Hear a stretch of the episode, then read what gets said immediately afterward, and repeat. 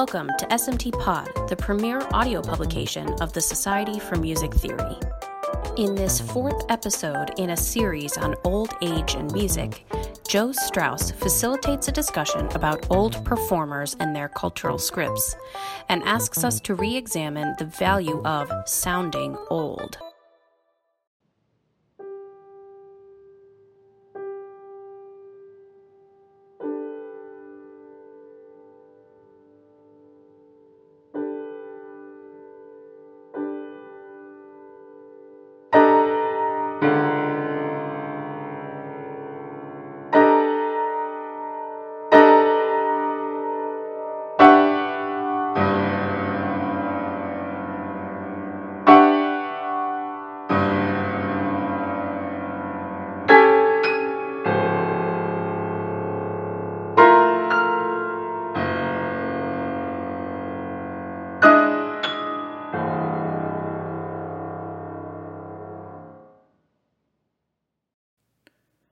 Scholars of gender, sexuality, race, and disability have emphasized their performative aspect.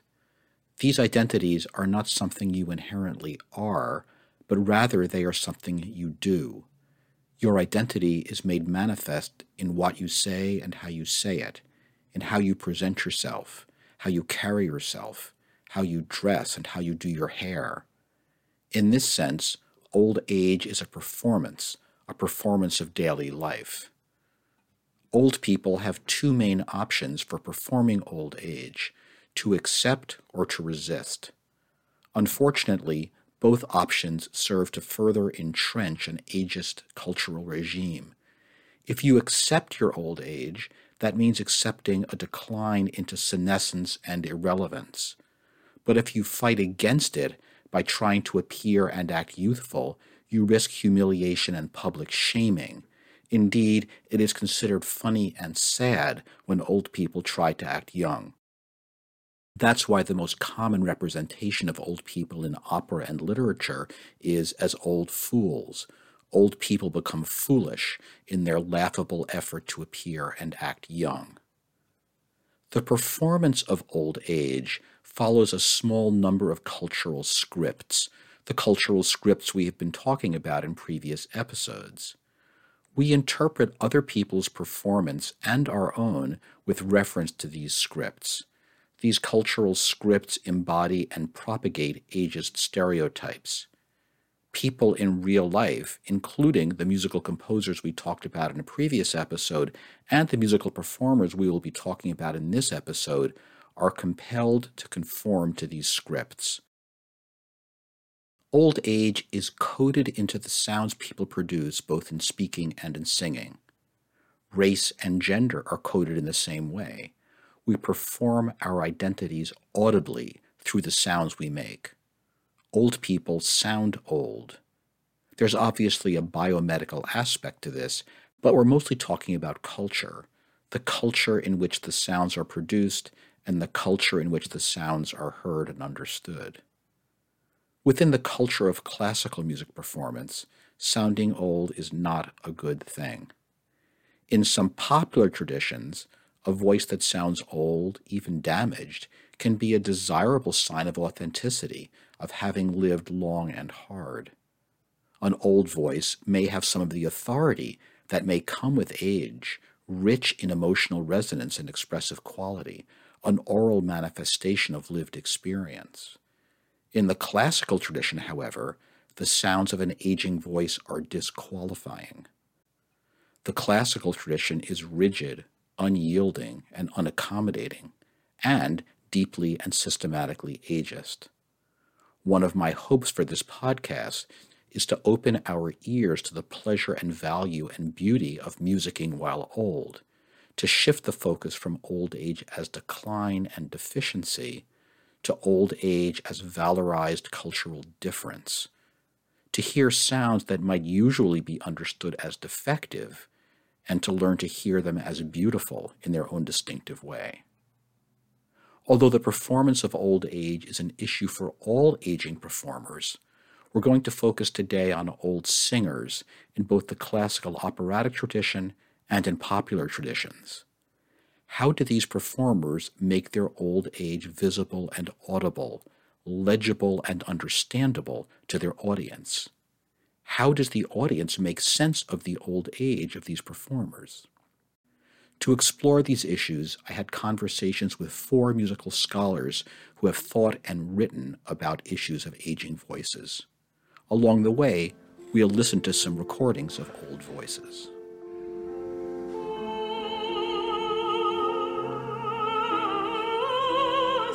Here is my conversation with Joy Calico, a musicologist who teaches at Vanderbilt University.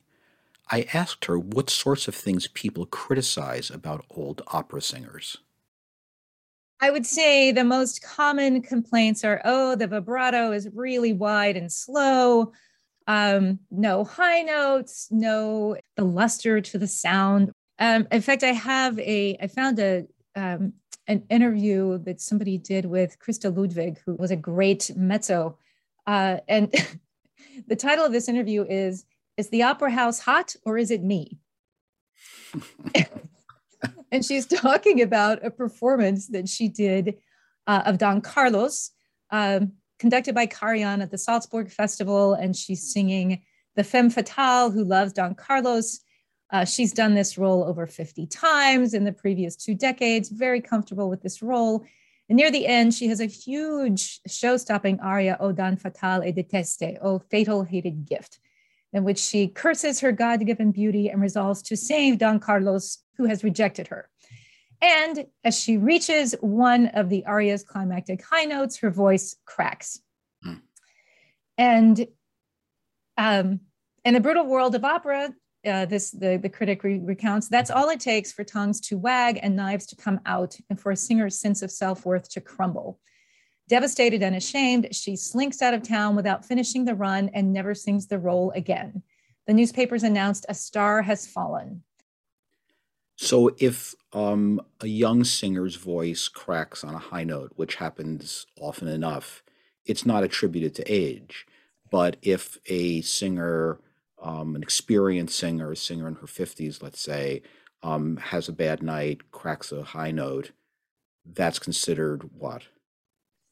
Yeah, I would say with a young singer, you might think, oh, it's nerves, it's an experience, it's technique, maybe. With an older singer who's been doing this a while, I think people start, I feel they, they immediately reach reach for the idea that, you know, she's too old. She should give up this role or, um, you know, maybe stop singing entirely.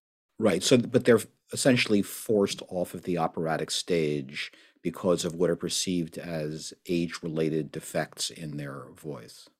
Is it ever the case that age related changes in a voice are considered good, desirable marks of authenticity and experience, or is it uniformly considered deficits and loss? I think people often praise maturity of interpretation, musicianship, that kind of thing. Often uh, people will, will praise in an older musician of any kind, uh, also in a singer.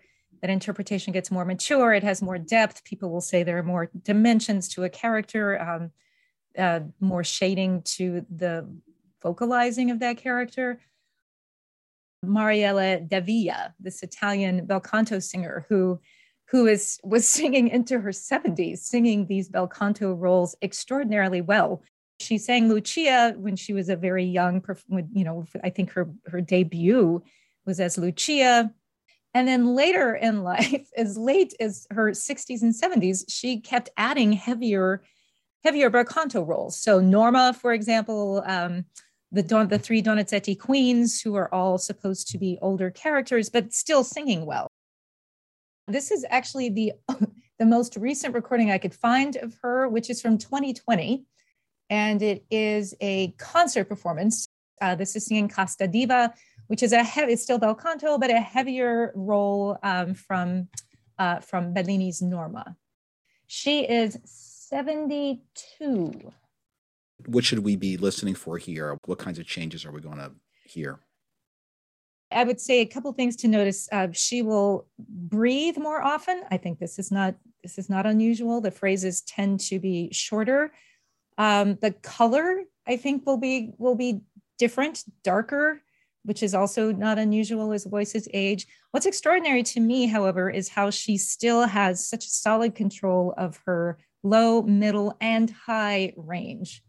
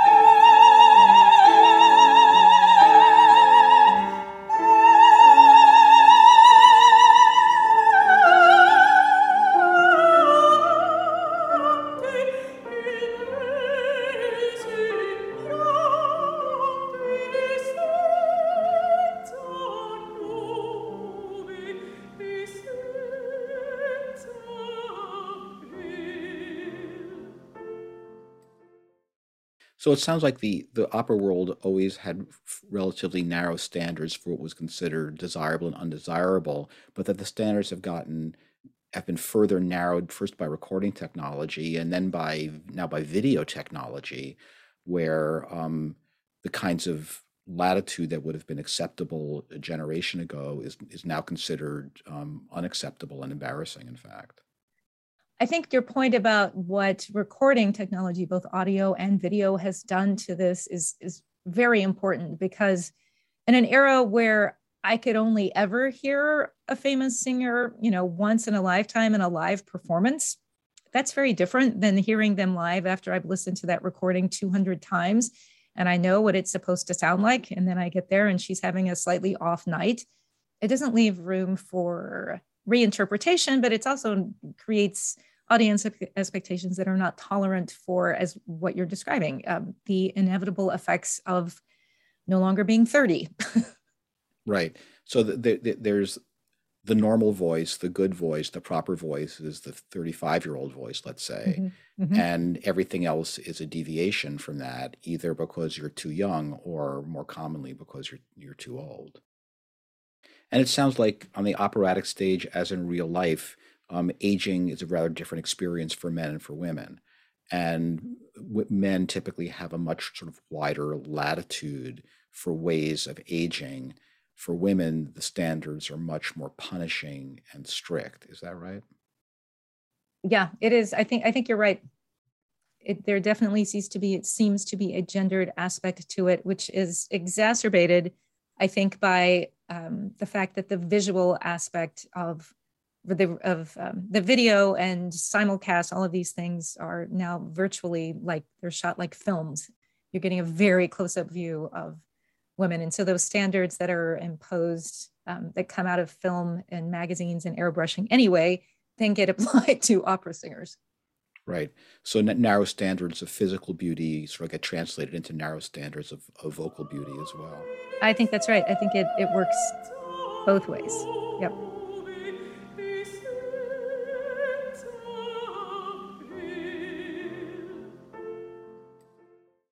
Next, I spoke with Mike Kinney. Mike is finishing up a musicology dissertation at Stanford called Aging Vocality in Contemporary American Operatic Performance. He started by talking about the aesthetics of the old voice, and I asked him what it means to sing well while old.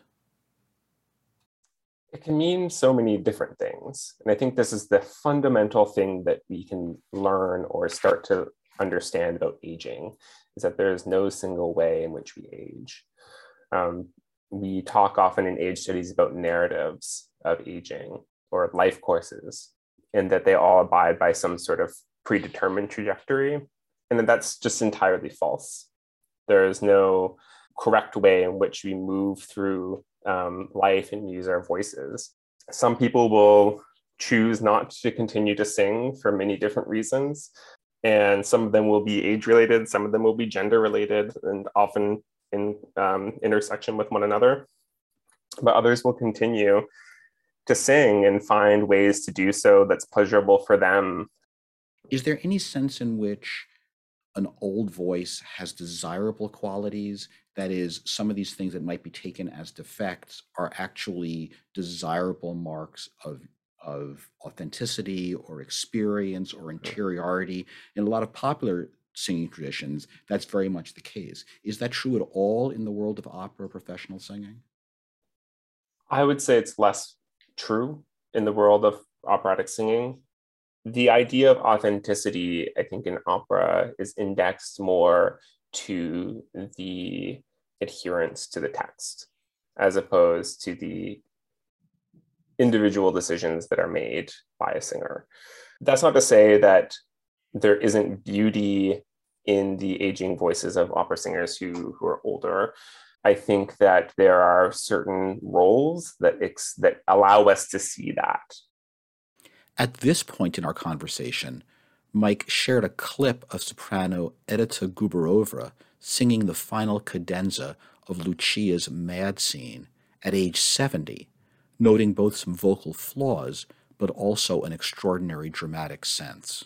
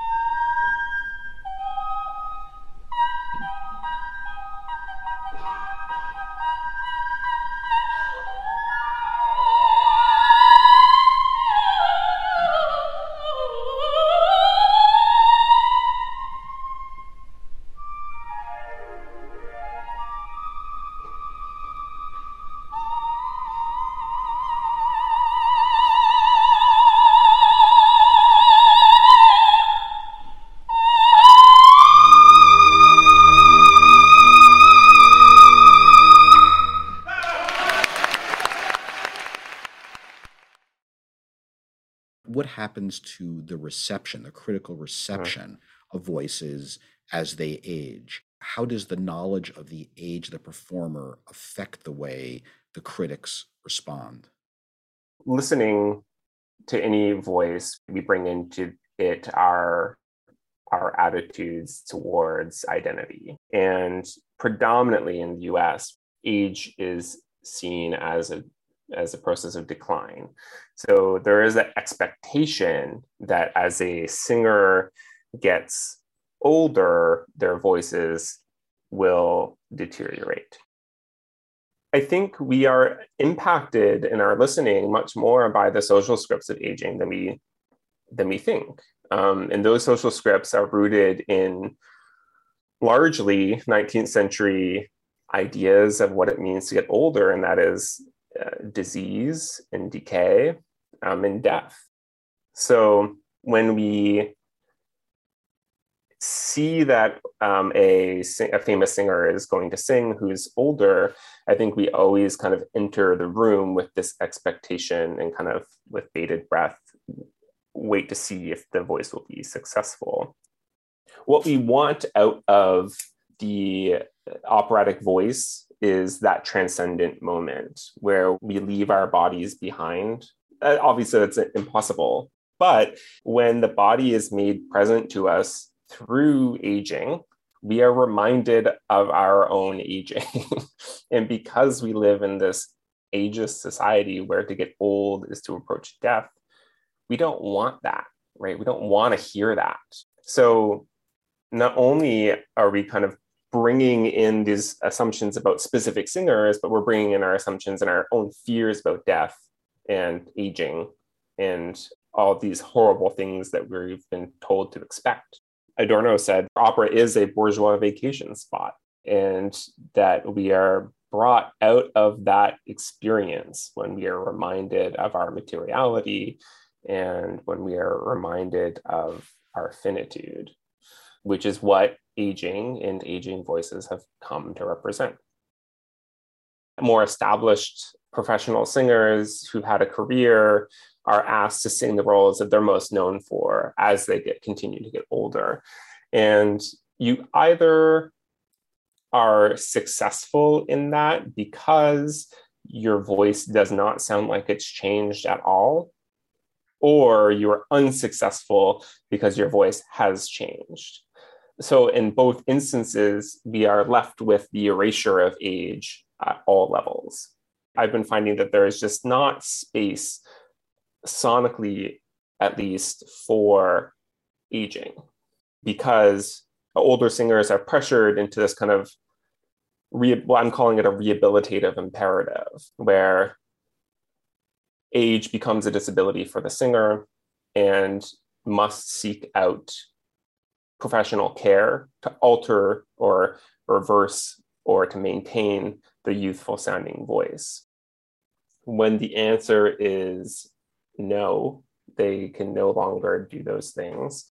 They are moved to the very few roles that do exist for that type of voice. And those roles are just not fulfilling in the same way that singing something like Butterfly would be fulfilling. You're moved into being a secondary character, you're moved into being a villain, you're moved into being a fool. Right. So operatic roles that are designed for old characters are actually relatively few. Mm-hmm. They tend to be minor characters, subsidiary characters. They tend to fall into a small number of stereotypical roles. They're servants, they're villains, they're right. fools. There just isn't that opportunity for singers to be the creative agents that they are when it comes to opera. And this really does hinder difference ultimately. And I think with aging, you would get so much more out of the canon that we have right now if we allowed for that flexibility. There is opportunity for different strains of meaning to be extracted from music and from operas if we allowed for there to be flexibility in not just the staging, but this needs to extend to the sonic realm as well if you really want there to be inclusivity, I think is what it comes down to. It's a question of inclusivity in opera. Right. So, so you're advocating not just an age blind casting, but you're actually advocating a world where different kinds of voices, including voices that are affected by age related differences, are not just tolerated, but actually embraced for the uh, additional luster, artistic resonance that they might bring to a part.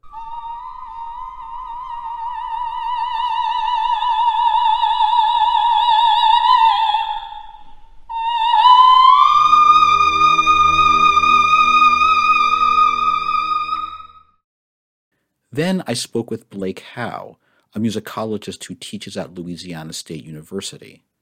We started by talking about opera, but then branched out into popular traditions where old age plays out quite differently.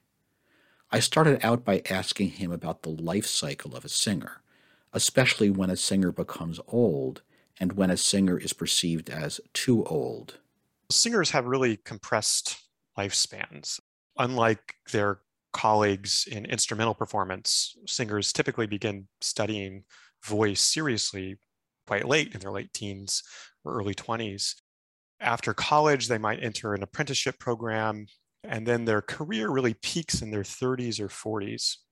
And by the time they're in their 50s or 60s, singers tend to withdraw a little bit from performance, if not outright retire. As far as when singers get too old to sing, I mean, that's a really complex judgment that considers a you know a wide range of factors. I mean, you'll see discussions uh, uh, among critics and audiences that use all sorts of kind of nasty language like you know singers that need to quit while they're ahead or singers that are past their prime or singers that aren't what they once were singers that need to make way for the younger generation and all of that kind of makes me queasy because human voices change day to day year by year decade by decade and meanwhile the like the operatic canon remains fixed and especially the way in which we expect the operatic canon to be sung. And these two things are in conflict with each other. And so oftentimes when a singer becomes too old to perform is when they can't meet the expectations of that canon anymore. Right. I mean, one of the underlying issues here, obviously, is the extremely narrow canon of beauty that seems to govern the voice quality for classical singers of opera is any accommodation possible or are those requirements hardwired into the art form? Well, they are possible, but it would mean that we would have to radically rethink the performance traditions that we associate, especially with operatic performance. So we could permit singers to transpose their arias down we frequently let singers do this in recitals. Uh, transposing songs down is, is quite common. We could accept singers speeding up or slowing the, their tempi down as needed.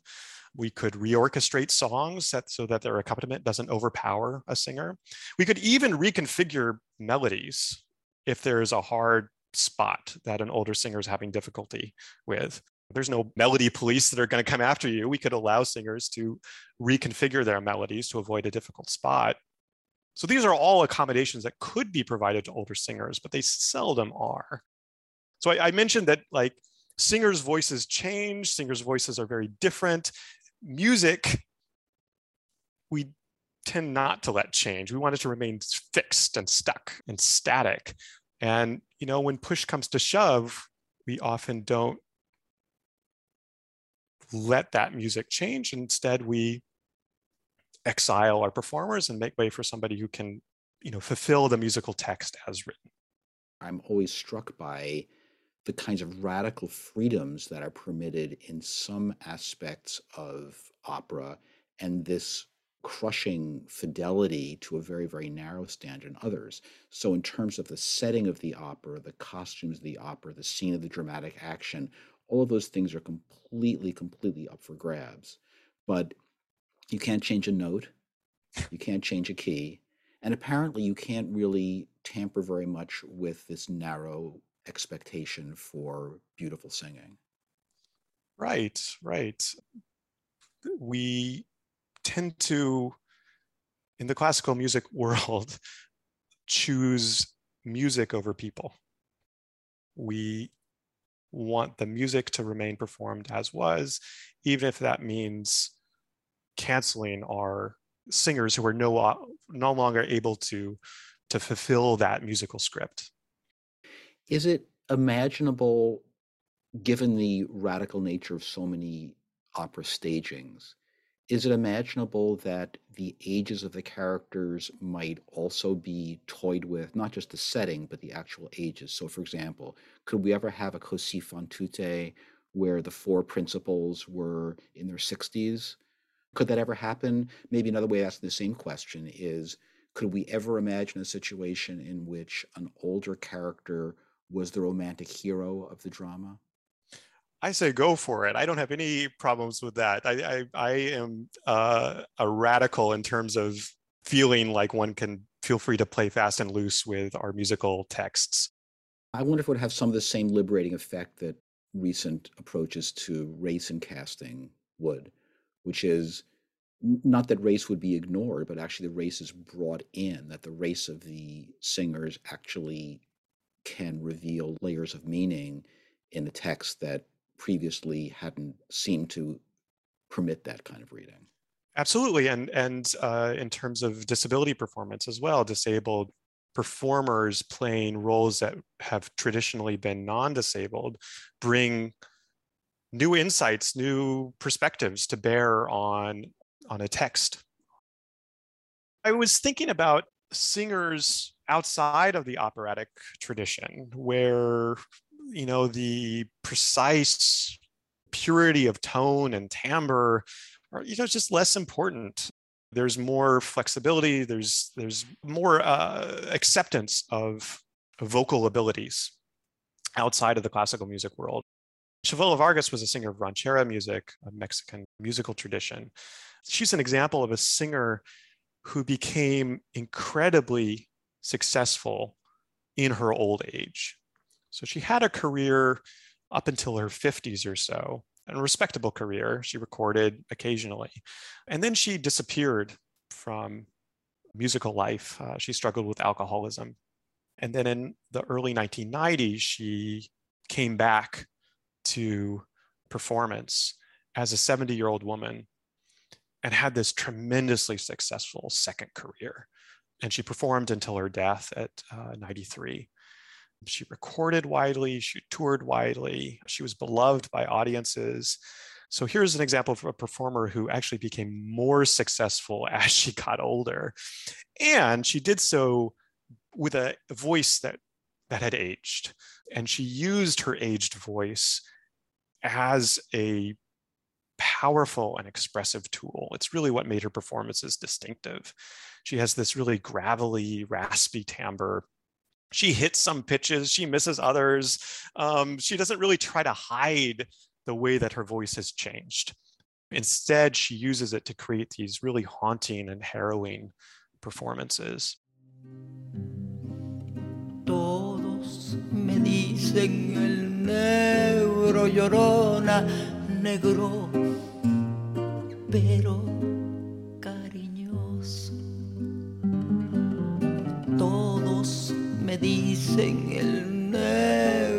llorona, negro, pero cariñoso. Yo soy como el chile verde llorona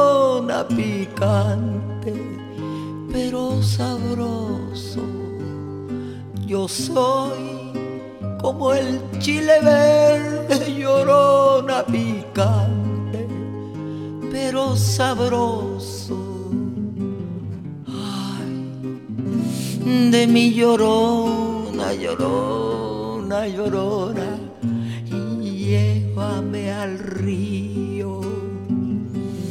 Ay, de mi llorona, llorona, llorona, llévame al río. Willie Nelson, another singer that we could talk about in this light, has a song called It Gets Easier. And it's a song about getting old. And he performs it with an older voice. I mean, it's gravelly, it's it's raspy. It you know some of the pitches are more spoken than sung. It's in a very low register.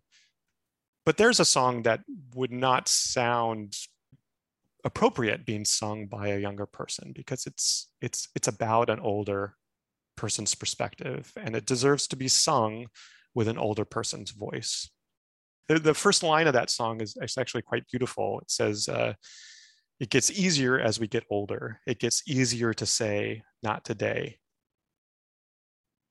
Which throws some of the tropes that one might associate with old age, you know, spins them around a little bit. Instead of it getting harder as you get older, as you get older, you experience decline. No, it gets easier it gets easier to maybe weed out the things that are less important and to focus on the things that are most important in your life. It gets easier as we get older. It gets easier to say, not today. And it gets easier as we get older say go away, but not today. I don't have to do one damn thing that I don't want to do, except for missing you and that won't go away. Voices are incredibly diverse from person to person and from age to age. The voice can be affected by the allergens that are in the air, by the cigarette smoke that one inhales, by the vocal nodules that one might develop either through misguided technique or just by accident. This incredible diversity of sound that again takes place from person to person and within a single person from year to year, decade to decade, ought to be appreciated as a mode of cultural diversity, as a form of biodiversity, and that we ought to be a little less precious about how exact we expect the music to be performed by these very different voices. It gets easier as we get older. It gets easier to say, not today. Finally, I spoke with my CUNY colleague, Mark Spicer. Mark is both a leading scholar of rock music and a longtime performer as a keyboard player and vocalist. I asked him about the performance of music by older rock musicians. During rock music's formative decade in the 1960s, I think it's safe to say that both the performers and the audience overwhelmingly were young people. Roger Daltrey, lead singer of The Who, perhaps put it best when he sang in The Who's breakthrough hit My Generation in 1965 Hope I Die Before I Get Old. Rock musicians, along with their fans, have aged. Some indeed have died before they got old. Keith Moon, The Who's flamboyant drummer, died at age 32 of a drug overdose. And John Entwistle, their bass player, followed at the relatively young age of 57. Yet Roger Daltrey and Pete Townshend are still performing as The Who, and in fact just announced that they will appear in the New Orleans Jazz Fest in April, when uh, Daltrey will be 78 and Townshend 76. So the musicians and the audience are aging together. Yes, exactly. Phil Collins uh, came to the fore first as the drummer for the British progressive rock group Genesis. He was actually not an original mem- member of the band. He joined the band in 1970 when he was not quite 20 years old and first appeared on their 1971 album called Nursery Cryme. Peter Gabriel, at the time the group's lead singer, left the band in 1975. And at that time, Phil took over the role of the group's frontman or lead singer, in addition to being the drummer. So on their records, Phil would play the drums and sing. And in their live performances, Phil would come out and serve as the band's frontman.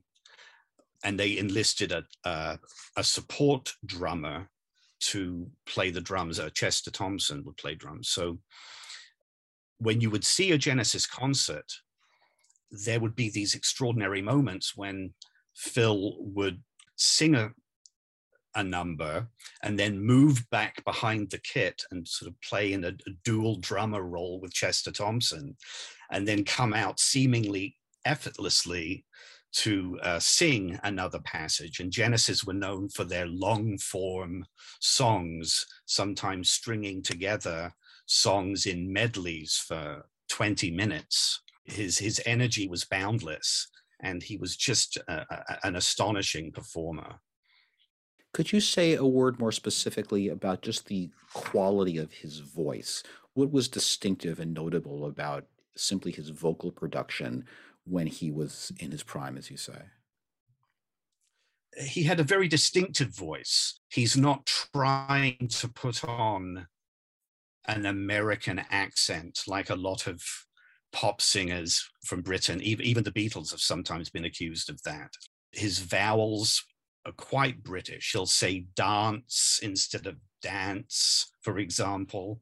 And he he had an extraordinary range. The top of his range was very pure. When he would sing ballads and he would sit behind the piano and perform them in his solo work, he would typically start out a song and it would be rather restrained, but then it would lead towards a big, full throttle, belted final chorus in the top part of his range.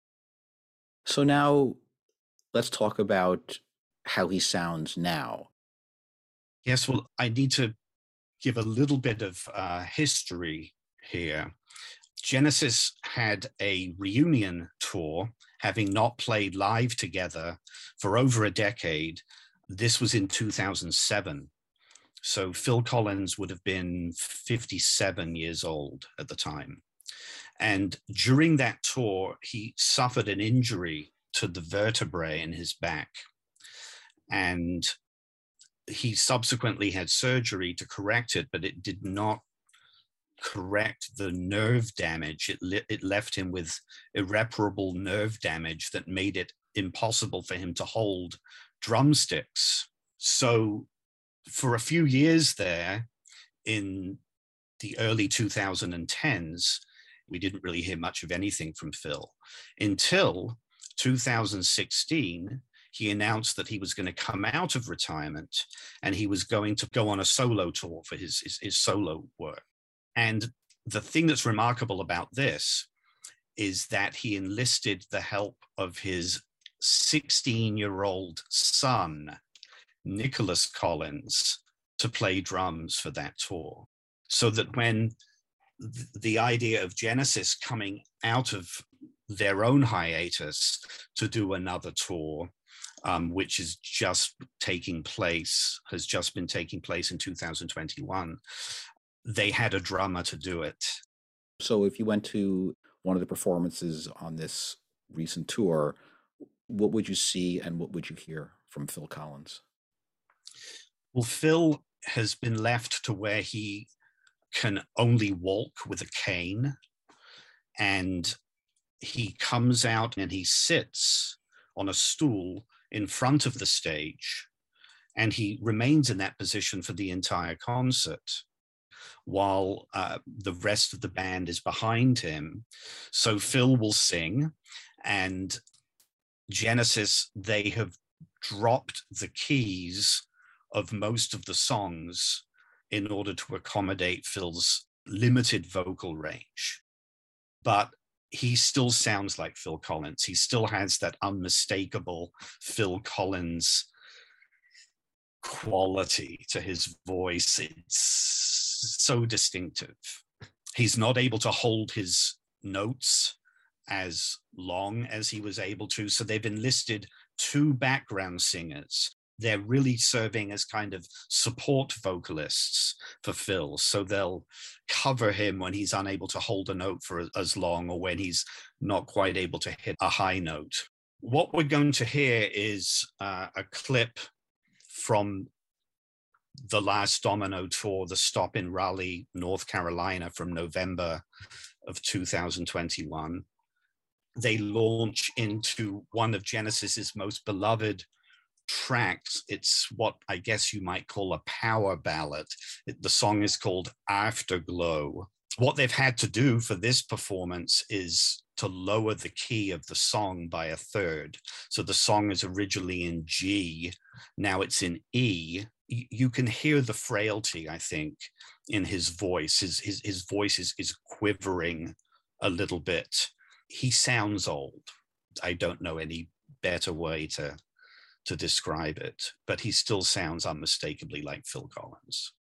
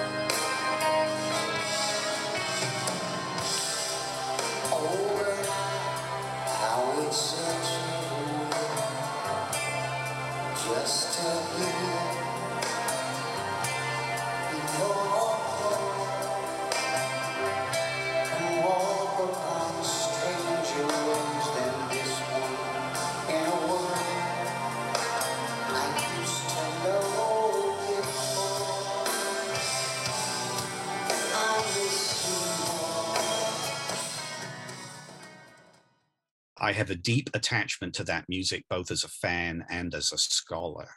So I had to go and see Genesis in what will almost certainly be their last concert outing. And it was phenomenal. The musicianship is still there. As a contrasting example, one could bring up ABBA. ABBA have just released their first album of new material in 40 years. And they are taking a different approach as they perform that music rather than performing that music as their live selves through the wonders of 21st century technology they have created digital avatars or I should say avatars, as they're calling them. Um, and they've got a seven month run of concerts in London at a specially designed arena for these shows, where the audience will go out to see ABBA performing, but as digital representations of their younger selves in their youthful prime. So I suppose ABBA decided their fans were more interested in seeing their younger selves than seeing their 70 something selves.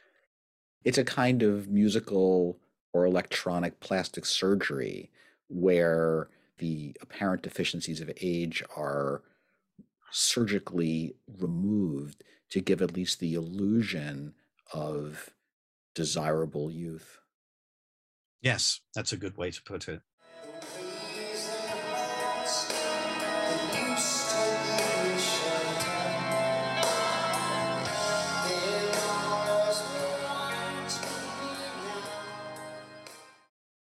What have we learned today from Joy Calico, Mike Kinney, Blake Howe, and Mark Spicer? We learned first that old age is a very malleable, porous category. There is tremendous variation in when a singer is considered old and when a singer is considered too old. We also learned that the level of acceptance of old voices is very different between the classical operatic tradition and various popular traditions. We learned that in all of these traditions, ageist stereotypes persist and constrain the ways that listeners respond. Finally, what I hope we learned is that there is a special distinctive beauty in old age and in the sounds of old age. If old age and ageism are social constructions, then we can entertain the liberating possibility of reconstructing them, of imagining and working to create a musical world that embraces old age, old musicians, old voices, and old musicking of all kinds. Thank you for joining me in this fourth episode of Musicking While Old. Next time, in the fifth and final episode, we'll turn our attention to old listeners. How do old people make sense of, apprehend, listen to music? I'll be asking a bunch of my fellow old music theorists to join me to try to answer that question. My warm thanks to Joy Calico, Mike Kinney, Blake Howe, and Mark Spicer for sharing their time and wisdom in this episode. I also had valuable conversations about old performers with Matt Timmermans and Ed Klorman. I received excellent comments from the peer reviewer Sherston Johnson. Annie Beliveau again prepared the musical examples, and my theme music from Copland's Night Thoughts was again played by Han Chen. And once again, I offer my warm thanks to the editorial dream team for SMT Pod Jennifer Beavers, Katrina Rausch, and Megan Lyons.